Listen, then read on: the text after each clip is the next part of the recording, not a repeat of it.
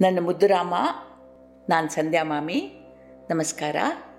ಇವತ್ತಿನ ಕಥಾ ವಿಷಯ ನಿನಗೆ ಗೊತ್ತಿರೋ ಹಾಗೆ ರಾಮ, ರಾವಣರ ಯುದ್ಧ, ಧರ್ಮ, ಅಧರ್ಮಗಳ ಯುದ್ಧ, ಒಳಿತು ಕೆಡುಕುಗಳ ಮಧ್ಯದ ಯುದ್ಧ. ವಿಜಯ ಯಾರಿಗೆ? ನೋಡೋಣ. ರಾವಣನ ಕಡೆಯ ವೀರಾಧಿವೀರರಾದ ಮಹೋದರ, ಮಹಾಪಾರ್ಶ್ವ, ವಿರೂಪಾಕ್ಷ ಮುಂತಾದವರೆಲ್ಲ ಯುದ್ಧರಂಗಕ್ಕೆ ಬಂದರು. ವೀರಾವೇಶದಿಂದ ಕಾದಾಡಿದ್ರು. ಘನಘೋರ ಯುದ್ಧ ನಡೀತು. ಕಟ್ಟ ಕಡೆಗೆ ಎಲ್ಲರೂ ಹತರಾಗಿ ಹೋದರು. ಸುದ್ದಿ ರಾವಣನಿಗೆ ಮುಟ್ಟಿತು. ಅದನ್ನು ಕೇಳಿದ ರಾವಣ ಶೋಕ ಕೋಪಗಳಿಂದ ಕೋಪ ಅಂತಲೂ ಅಲ್ಲ ಕ್ರೋಧ ಅಂತ ಹೇಳಬೇಕು. ಕೋಪಕ್ಕಿಂತ ನಾಲ್ಕು ಹೆಜ್ಜೆ ಮುಂದಿರೋದು ಕ್ರೋಧ. ಕ್ರೋಧ ಬಂದವನಿಗೆ ಯಾವುದು ಸರಿ, ಯಾವುದು ಸರಿಯಲ್ಲ ಅನ್ನೋದರ ವಿವೇಚನೆ ಇರುವುದಿಲ್ಲ. ಹೀಗೆ ರಾವಣ ಕ್ರೋಧದಿಂದ ಹುಚ್ಚನಾಗಿ ಹೋದ. ಸಕಲ ಸಿದ್ಧತೆಗಳೊಂದಿಗೆ ಯುದ್ಧರಂಗಕ್ಕೆ ಹೊರಟ. ಸ್ವತಃ ರಾಜನೇ ಹೊರಟ ಅಂದ ಮೇಲೆ ಕೇಳಬೇಕಾ? ಮಿಕ್ಕ ರಾಕ್ಷಸ ವೀರರು ಇಮ್ಮಡಿ ಉತ್ಸಾಹದೊಂದಿಗೆ ಅವನನ್ನು ಹಿಂಬಾಲಿಸಿದರು. ರಾವಣ ಯುದ್ಧರಂಗವನ್ನು ಪ್ರವೇಶಿಸಿ ಒಂದು ಬಾರಿ ಭಯಂಕರವಾಗಿ ಘರ್ಜಿಸಿದ. ಭೂಮಿ ಆಕಾಶಗಳು ನಡುಗಿದುವಂತೆ ರಾವಣ ಮಹಾ ಮಹಾ ಕ್ರೂರ ಜಂತುಗಳನ್ನು ಉಗುಳುವ ಅಸುರಾಸ್ತ್ರ, ಅನಂತರ ಬಾಣ, ಗದೆ, ಮದ್ಗರ, ಕೂಟ, ಪಾಶಗಳನ್ನು ಉಗುಳುವ ರೌದ್ರಾಸ್ತ್ರಗಳನ್ನು ಉಪಯೋಗಿಸಿದಂತೆ ಶ್ರೀರಾಮಚಂದ್ರ ಅಸುರಾಸ್ತ್ರವನ್ನು ಪಾವಕಾಸ್ತ್ರದಿಂದ ರೌದ್ರಾಸ್ತ್ರವನ್ನು ಗಂಧರ್ವಾಸ್ತ್ರದಿಂದ ನಿವಾರಿಸಿದ, ಇಷ್ಟರಲ್ಲಿ ಲಕ್ಷ್ಮಣ ಮುಂದೆ ಬಂದ. ರಾವಣನ ರಥದ ಮೇಲಿದ್ದ ಕಪಾಲಿಕ ಧ್ವಜ ಮತ್ತೊಂದು ಬಾಣದಿಂದ ಜಗಮಗಿಸ್ತಾ ಇದ್ದ ಅವನ ಸಾರಥಿಯನ್ನ, ರಾವಣನ ಧನುಸ್ಸನ್ನ ಕತ್ತರಿಸಿ ಹಾಕಿದ. ಆವಾಗ ರಾವಣ ಶತ್ರುಘಾತಕವಾದ ಅತಿ ಕ್ರೂರವಾದ ಶಕ್ತಿಯಾಯುಧವನ್ನ ಲಕ್ಷ್ಮಣನ ಮೇಲೆ ಪ್ರಯೋಗಿಸಿ. ಅದು ಬಲು ವೇಗದಿಂದ ಬಂದು ಲಕ್ಷ್ಮಣನ ಎದೆ ಹೊಕ್ಕು ಅವನನ್ನು ಕೆಳಗೆ ಬೀಳಿಸ್ತು. ಅವನು ಬಿದ್ದು ಕೂಡಲೇ ರಾಮನಿಗೆ ಎಷ್ಟು ದುಃಖ ಆಯಿತು ಅಂತಂದರೆ ಅವನಿಗೆ ಯುದ್ಧರಂಗದ ಪರಿವೆಯೇ ಇಲ್ಲವಾಯ್ತಂತೆ. ಆದರೆ ಹಾಗೆ ಕುಳಿತುಕೊಳ್ಳಿಕ್ಕೆ ಸಮಯ ಇರಲಿಲ್ಲ. ಯಾಕೆಂತಂದರೆ ರಾವಣ ಇಡೀ ಆನರ ಸೈನ್ಯವನ್ನೇ ಧ್ವಂಸ ಮಾಡ್ತಾ ಇದ್ದಾನಲ್ಲ? ರಾಮ ತನ್ನ ದುಃಖವನ್ನ ಹಿಡಿತದಲ್ಲಿಟ್ಟುಕೊಂಡು ಯುದ್ಧ ಮುಂದುವರಿಸಿದ. ಕತ್ಲಾಯಿತು. ಈಗ ರಾಮನಿಗೆ ದುಃಖಿಸಲು ಬಿಡುವಾಯಿತು. ಕಂದ, ವೈಯಕ್ತಿಕ ಸುಖ ದುಃಖಗಳಿಗಿಂತ ಕರ್ತವ್ಯವೇ ಮುಖ್ಯ ಅನ್ನೋದನ್ನು ಮಿಕ್ಕವರಿಗೆ ಮಾದರಿಯಾಗಿ ತೋರಿಸಿದ ನೋಡಿ ಶ್ರೀರಾಮಚಂದ್ರ. ಇಷ್ಟೊತ್ತು ತಡ್ಕೊಂಡಿದ್ದ ಅವನ ದುಃಖದ ಕಟ್ಟೆ ಒಡಿತು. ಪರಿಪರಿಯಾಗಿ ಲಕ್ಷ್ಮಣನ ಗುಣಗಾನ ಮಾಡ್ತಾ, ಲಕ್ಷ್ಮಣ, ನೀನೇ ನಾನು, ನಾನೇ ನೀನು. ಇಷ್ಟು ಕಾಲ ಎರಡು ದೇಹ ಒಂದು ಆತ್ಮದಂತೆ ಬದುಕಿದ್ವು. ಈಗ ಕಣ್ಣು ತೆಗೆಯೋದಿಲ್ಲ ಅಂದರೆ ಏನು? ಒಂದು ಸಲ ನನ್ನನ್ನು ಕಣ್ಣು ತೆಗೆದು ನೋಡುತ್ತಮ್ಮ ಅಂತ ಹೇಳಿ ಗೋಳಾಡಿದ್ನಂತೆ. ಆವಾಗ ವಾನರ ವೈದ್ಯ ಸುಷೇಣ, ರಾಮಚಂದ್ರ, ಲಕ್ಷ್ಮಣ ಮೂರ್ಛೆ ಹೋಗಿದ್ದಾನೆ. ಅವನ ಹೃದಯ ಸರಿಯಾಗಿ ಮಿಡಿತಾ ಇದೆ. ನಾಡಿಗಳು ಸುಸ್ಥಿತಿಯಲ್ಲಿವೆ. ಹಿಂದೆ ಜಾಂಬುವಂತ ಹೇಳಿದ ಹಾಗೆ ಕೈಲಾಸ ಪರ್ವತದಲ್ಲಿರುವ ವಿಶಲ್ಯಕರಣಿ, ಸಾವರಣಕರಣಿ, ಸಂಜೀವಕರಣಿ ಮತ್ತು ಸಂಧಾನಕರಣಿ ಎಂಬ ಔಷಧಗಳನ್ನು ತರಲಿ ವಿಶಲ್ಯಕರಣಿಯ ಪ್ರಯೋಗದಿಂದ, ಬಾಣ ಪ್ರಯೋಗದಿಂದ ದೇಹದಲ್ಲಿ ಸೇರಿಕೊಂಡ ಎಂತೆಂಥ ಮಹಾ ವಿಷಯಗಳು ಹೊರಗೆ ಬರ್ತವೆ. ಅಂದರೆ ಆ ವಿಷದ ಬಾಣಗಳ ವಿಷ ಅವನ ದೇಹದಲ್ಲಿ ಸೇರಿಕೊಂಡಿತ್ತು. ಸಾವರ್ಣ್ಯಕರಣಿಯಿಂದ ಗಾಯಗಳು ಕೂಡಿಕೊಳ್ತವೆ. ಸಂಜೀವಕರಣೆಯಿಂದ ಚೈತನ್ಯ ಉಂಟಾಗ್ತದೆ. ಸಂಧಾನಕರಣೆಯಿಂದ ಮುರಿದ, ಘಾಸಿಗೊಂಡ ಮೂಳೆಗಳು ಕೂಡಿಕೊಳ್ತವೆ. ಹನುಮಂತ, ನೀನು ಈ ಲತೆಗಳನ್ನು ಕೂಡಲೇ ತಕೊಂಡ್ಬಾ ಬಾ ಅಂತಂದ. ಏನು ವಿಚಿತ್ರ ಅಲ್ವಾ ಮುದ್ದು? ಆವಾಗ ಈ ವೈದ್ಯಕೀಯ ಚಿಕಿತ್ಸೆ ಅನ್ನೋದು ಎಷ್ಟು ಮುಂದುವರೆದಿರಬಹುದು ನೋಡು. ಈ ಹನುಮಂತ ವಾಯು ವೇಗದಿಂದ ಹೋಗಿ ಈ ಮೂಲಿಕೆಗಳನ್ನ ತಂದು ಸುಷೇಣನ ಮುಂದಿಟ್ಟ ಈ ಬಾರಿ ಪರ್ವತವನ್ನೇ ಸದ್ಯಕ್ಕೆ ಬರಲಿಲ್ಲ. ಚಿಕಿತ್ಸೆ ನಡೆಯಿತು. ಲಕ್ಷ್ಮಣ ಮೂರ್ಛೆ ತಿಳಿದು ಎದ್ದು ಕುಳಿತ ವಾನರ ಸೇನೆ ಜಯಘೋಷ ಮಾಡಿತು. ಮಾರನೇ ದಿನ ಬೆಳಗಾಯಿತು. ಅಂದು ರಾವಣನ ಆಯುಷ್ಯದ ಕೊನೆಯ ದಿನ ಆಗೋದ್ರಲ್ಲಿತ್ತು. ಅಂದು ಸೂರ್ಯೋದಯದ ಸಮಯದಲ್ಲಿ ಆಕಾಶ ಮಾರ್ಗವಾಗಿ ಒಂದು ಬೆಳ್ಳಿಯ ಹೊಳೆ ಹೊಳೆವ ರಥ ಕೆಳಗಿಳಿದು ಬಂತಂತೆ ಅದರಿಂದ ದಿವ್ಯ ದೇಹಧಾರಿಯೊಬ್ಬ ಕೆಳಗಿಳಿದು ಬಂದು, ರಾಮಚಂದ್ರ, ನಾನು ದೇವರಾಜ ಇಂದ್ರ, ದುರಾತ್ಮನಾದ ರಾವಣ, ಮಾಯಾಯುದ್ಧ ಮಾಡೋವನಿದ್ದಾನೆ. ಅವನನ್ನು ಎದುರಿಸಬೇಕಾದ್ರೆ ನೀನು ಈ ದಿವ್ಯ ರಥವನ್ನು ಉಪಯೋಗಿಸಬೇಕು. ದೇವತೆಗಳ ಪರವಾಗಿ ನಿನಗೆ ಇದನ್ನು ಅರ್ಪಣೆ ಮಾಡ್ತಾ ಇದ್ದೀನಿ. ದೇವಸಾರಥಿ ಮಾತಲ್ಲಿ ನಿನಗೆ ಸಹಾಯ ಮಾಡ್ತಾನೆ. ದುಷ್ಟ ಸಂಹಾರಕ್ಕೆ ನಮ್ಮ ಚಿಕ್ಕ ಕೊಡುಗೆ ಇದು ಅಂತ ಹೇಳಿ ಮಾಯವಾದ.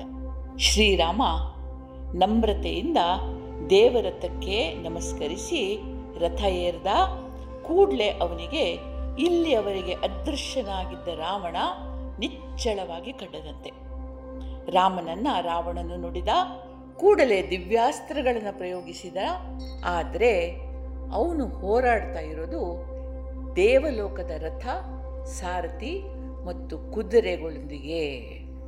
ಅವುಗಳಿಗೆ ಒಂಚೂರು ಹಾನಿಯಾಗಲಿಲ್ಲ. ರಾವಣನಿಗೆ ನಿರಾಸೆಯಾಯಿತು. ಭಯಂಕರ ಕೋಪದಿಂದ ರಾಮನ ಮೇಲೆ ಬಾಣಗಳ ಮಳೆಯನ್ನೇ ಸುರಿಸಿದನಂತೆ ರಾಮನ ಅಸ್ತ್ರಗಳ ಮುಂದೆ ಅವೆಲ್ಲ ವ್ಯರ್ಥ ಆದವು ಈ ಘನಘೋರ ಯುದ್ಧ ನೋಡ್ತಾ ಇರೋ ದೇವತೆಗಳು ಕಿನ್ನರ ಗಂಧರ್ವರು ಜಯ ರಾಮ ರಾಮ ಜಯ ಜಯ ಅಂತಂದ್ರು. ಪುಟ್ಟ ಕವಿ ವಾಲ್ಮೀಕಿ ಹೇಳ್ತಾರೆ, ಆಗಸಕ್ಕೆ ಆಗಸವೇ ಉಪಮೆ, ರಾಮ ರಾವಣರ ಯುದ್ಧಕ್ಕೆ ರಾಮ ರಾವಣರ ಯುದ್ಧವೇ ಉಪಮೆ. ಹಿಂದೆಂದೂ ನಡೆದಿರದ, ಮುಂದೆಂದೂ ನಡೆಯದ ಈ ಯುದ್ಧದ ವಿವರಗಳನ್ನು ಶಬ್ದಗಳಲ್ಲಿ ಹಿಡಿಯಲಾಗೋದಿಲ್ಲ ಅಂತ ಹೇಳ್ತಾರೆ.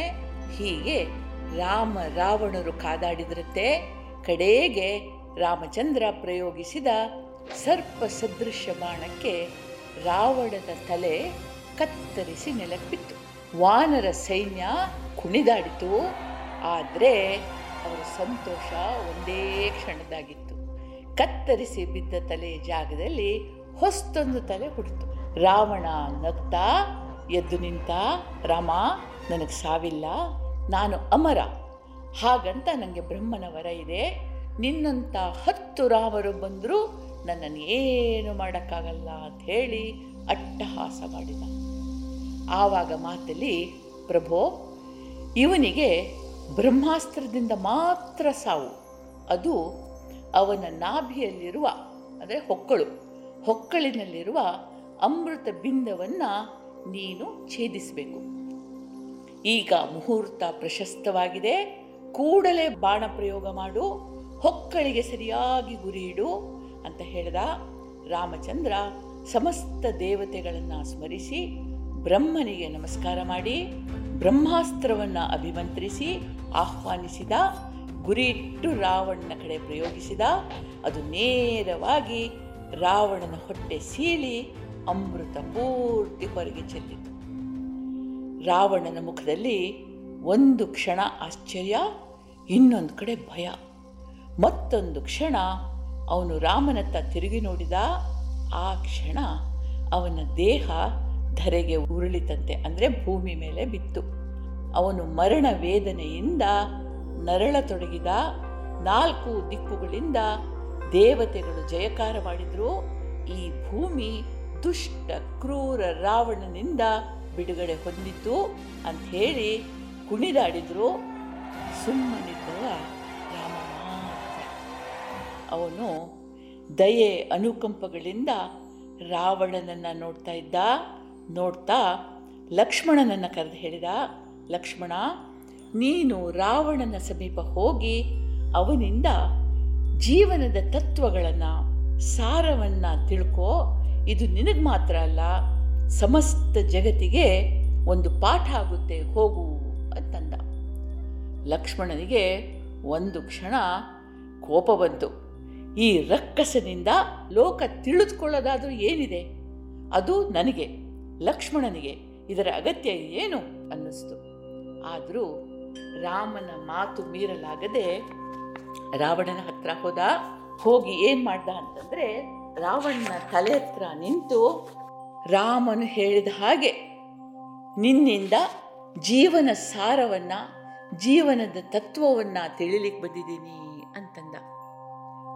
ರಾವಣನಿಗೆ ಉಸಿರು ಎದ್ದೆದ್ದು ಬರ್ತಾ ಇತ್ತು. ಮಾತಾಡೋ ಕಷ್ಟ ಆಗ್ತಿತ್ತು. ಲಕ್ಷ್ಮಣ ಈ ಕ್ಷಣ ಸಾವಿನ ಹೊಸ್ತಿಲಲ್ಲಿ ನಿಂತು ನೋಡಿದಾಗ ನನಗೆ ಹೀಗನ್ಸುತ್ತೆ. ನಾನು ಒಳ್ಳೆ ಕುಲದಲ್ಲಿ ಹುಟ್ಟಿದೆ. ಬ್ರಹ್ಮನನ್ನು ಉಪಾಸಿಸುವ ಬ್ರಾಹ್ಮಣ ಕುಲದವ ನಾನು. ವೇದ ವೇದಾಂಗ ಪಾರಂಗತ, ಶಿವಭಕ್ತ ಒಳ್ಳಿತು ಕೆಡುಕುಗಳ ಸಮಸ್ತ ಜ್ಞಾನ ಇದ್ದವನು. ಆದರೂ ಒಂದು ದುರ್ಗುಣದಿಂದ ಕೆಟ್ಟೆ.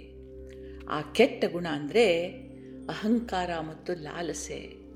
ಲಾಲಸೆಯಿಂದ ಲಂಪಟನಾದೆ ಜಗತ್ತಿನ ಸಮಸ್ತ ಸುಖ ಭೋಗಗಳು ನಂದಾಗಬೇಕು ಅಂತ ಆಸೆಪಟ್ಟೆ ತಪಸ್ಸಿನ ಬಲದಿಂದ ಸಾವಿಲ್ಲದ ವರ ಪಡೆದೆ ದೇವ ಗಂಧರ್ವ ಕಿನ್ನರರನ್ನು ಸೋಲಿಸಿದೆ.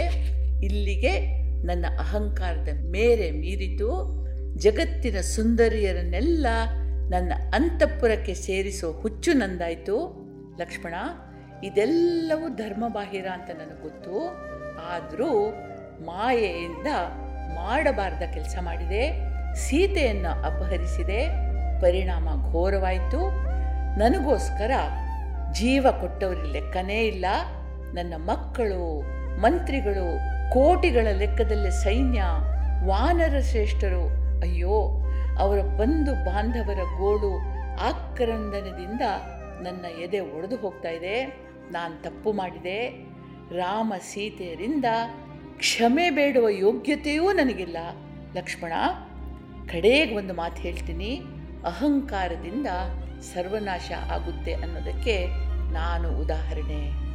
ರಾಮ ಒಂದು ಸಲ ನಿನ್ನನ್ನು ನೋಡಬೇಕು, ಕ್ಷಮೆ ಕೇಳಬೇಕು ಅಂತ ಹೇಳ್ತಾ ರಾಮನ ಕಡೆಗೆ ತಿರುಗಿದ್ನಂತೆ. ಅಯ್ಯೋ, ನನಗೇನು ಕಾಣಿಸ್ತಾ ಇಲ್ಲ? ಕೈಗಳು ತಣ್ಣಗಾಗ್ತಾ ಇವೆ, ಕಾಲುಗಳು ಇಲ್ವೇ ಇಲ್ಲ ಅಂತ ಅನ್ನಿಸ್ತದೆ. ಬಹುಶಃ ಸಾವೆಂದರೆ ಇದೇ ಇರಬೇಕು. ನಾನು ಸಾವಿಲ್ಲದ ಅಮರ ಅಂತ ಬೀಗಿದ್ದೇ ಬಂತು. ಲಕ್ಷ್ಮಣ, ಸಾವು ಯಾರನ್ನೂ ಬಿಡೋದಿಲ್ಲ. ನಾಶ ಪ್ರಕೃತಿಯ ಸ್ವಭಾವ ಅಂತ ನನಗೆ ಗೊತ್ತಾಯಿತು ಅಂತ ಹೇಳಿ ಒಂದು ಕ್ಷಣ ಸುಮ್ಮನಾದ. ಮುಂದಿನ ವಾರ ರಾವಣನಿಗೆ ಅವನ ಪುನರ್ಜನ್ಮದ ನೆನಪಾಗ್ತದೆ ಅನ್ನೋ ಕಥೆ ಇದೆ. ಮುದ್ದು ಈ ವಾರ ಇಲ್ಲಿಗೆ ಸಾಕು. ಅಹಂಕಾರದಿಂದ ಸರ್ವನಾಶ ಆಗುತ್ತೆ ಅನ್ನುವ ತತ್ವವನ್ನು ನಾವು ತಿಳ್ಕೊಂಡ್ವಿ. ಮುಂದಿನ ವಾರ ಮತ್ತೆ ಭೇಟಿಯಾಗೋಣ. ಅಲ್ಲಿವರೆಗೆ ಸಂತೋಷದಿಂದಿರು, ಸುರಕ್ಷಿತವಾಗಿರು. ಅಹಂಕಾರದ ಬಗ್ಗೆ ಆಲೋಚನೆ ಮಾಡು. ಜೈ ಹಿಂದ್.